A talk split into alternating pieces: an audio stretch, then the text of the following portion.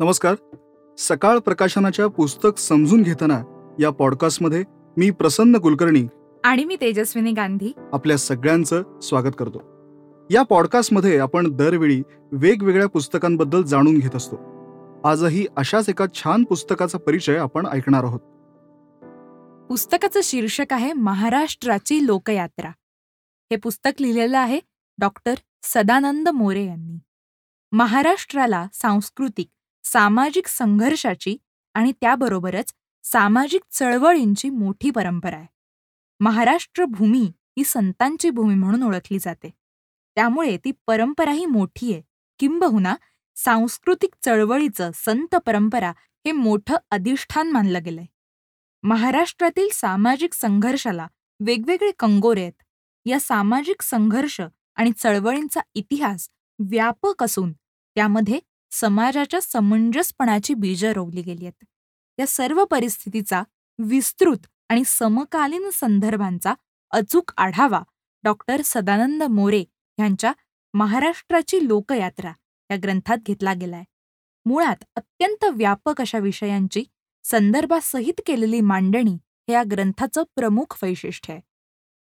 केवळ इतिहास न सांगता त्याचे समकालीन समाजावर झालेले परिणाम त्या त्या व्यक्तिमत्वांमधील संबंधांचे कंगोरे अत्यंत चांगल्या रीतीनं उलगडून दाखवले गेले आहेत. त्यामुळे याला संदर्भ ग्रंथ म्हणणं जास्त उचित ठरेल. त्या त्या काळात त्या घटनांमागील सामाजिक कारण काय असू शकतं याचा सर्वांगाने आढावा घेतला गेला आहे. संत परंपरेबद्दल प्राध्यापक मोरे यांनी आजवर विस्तृत स्वरूपात लिखाण केलं आहे. या ग्रंथात संतांच्या कालखंडाचा आढावा घेत समाज सुधारकांबद्दलही त्यांनी ताकदीनं मांडणी केली आहे. संतांचा मध्ययुगीन कालखंड आणि सुधारकांच्या आधुनिक कालखंडाचं साक्षेपी विवेचन आणि विश्लेषण हे या ग्रंथाचं आणखी एक वैशिष्ट्य आहे. सुधारकांच्या कालखंडाचा आढावा घेताना सुधारकांच्या युगातील पर्वाची मांडणी तीन टप्प्यात विस्तृतपणे करण्यात आलेली आहे. अगदी सुरुवातीच्या पर्वात महात्मा फुले रानडे पर्व दुसऱ्या अर्थात मध्य पर्वाला लोकमान्य टिळक शिंदे शाहू पर्व आणि तिसऱ्या म्हणजे अंतिम पर्वाला महात्मा गांधी विठ्ठल रामजी शिंदे डॉक्टर बाबासाहेब आंबेडकर पर्वाची समताधिष्ठित मांडणी या ग्रंथात केली आहे. समतेचा हा प्रवास त्यांनी डॉक्टर नरेंद्र दाभोळकर यांच्यापर्यंत आणून सोडला आहे. डॉक्टर मोरे यांनी या दृष्टीने डॉक्टर दाभोळकरांच्या धर्मचिकित्सेचा दाखला दिला आहे. डॉक्टर दाभोळकर ज्याला धर्मचिकित्सा म्हणत होते ती करण्याची दीर्घ परंपरा आपल्याकडे आहे. महाराष्ट्रात ती संत परंपरा आहे.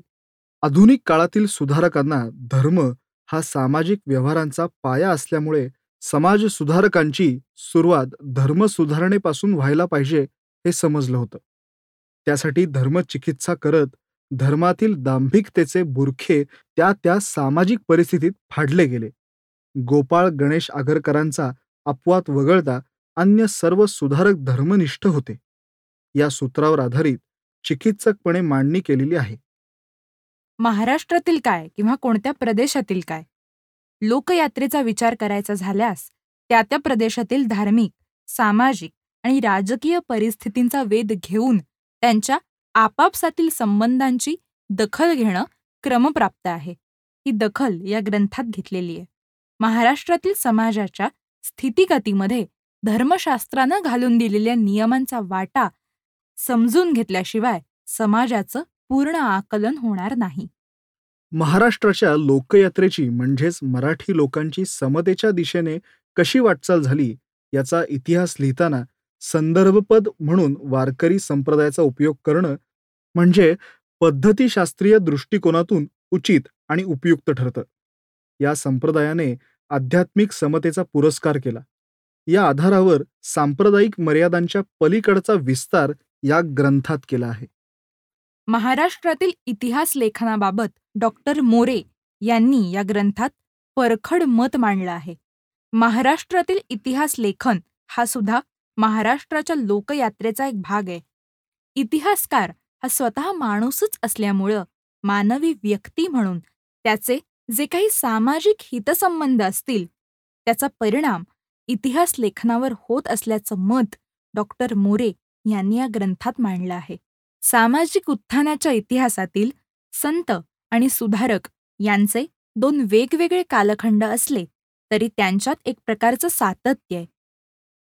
पहिल्याला पूर्ण नकार देऊन किंवा त्याचा पूर्ण त्याग करून दुसऱ्याचा उदय असं नसून पहिल्यातील सत्वांश ग्रहण करून दुसरा अस्तित्वात आला आहे.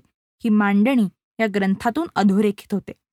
त्यामुळे वर्तमानाच्या वस्तुनिष्ठ आकलनाबरोबर हा ग्रंथ भविष्यवेधही घेतो. हा ग्रंथ आपल्या संग्रही असावा असं जर तुम्हाला वाटत असेल तर W W W dot Sakal publications dot com या आमच्या वेबसाईटवरून तुम्ही हा ग्रंथ विकत घेऊ शकता. तसंच ॲमेझॉन आणि फ्लिपकार्ट या प्लॅटफॉर्मवरही तुम्हाला विक्रीसाठी हा ग्रंथ उपलब्ध आहे. याची किंमत आहे एक हजार दोनशे नव्याण्णव रुपये आणि पृष्ठसंख्या आहे सातशे चोवीस.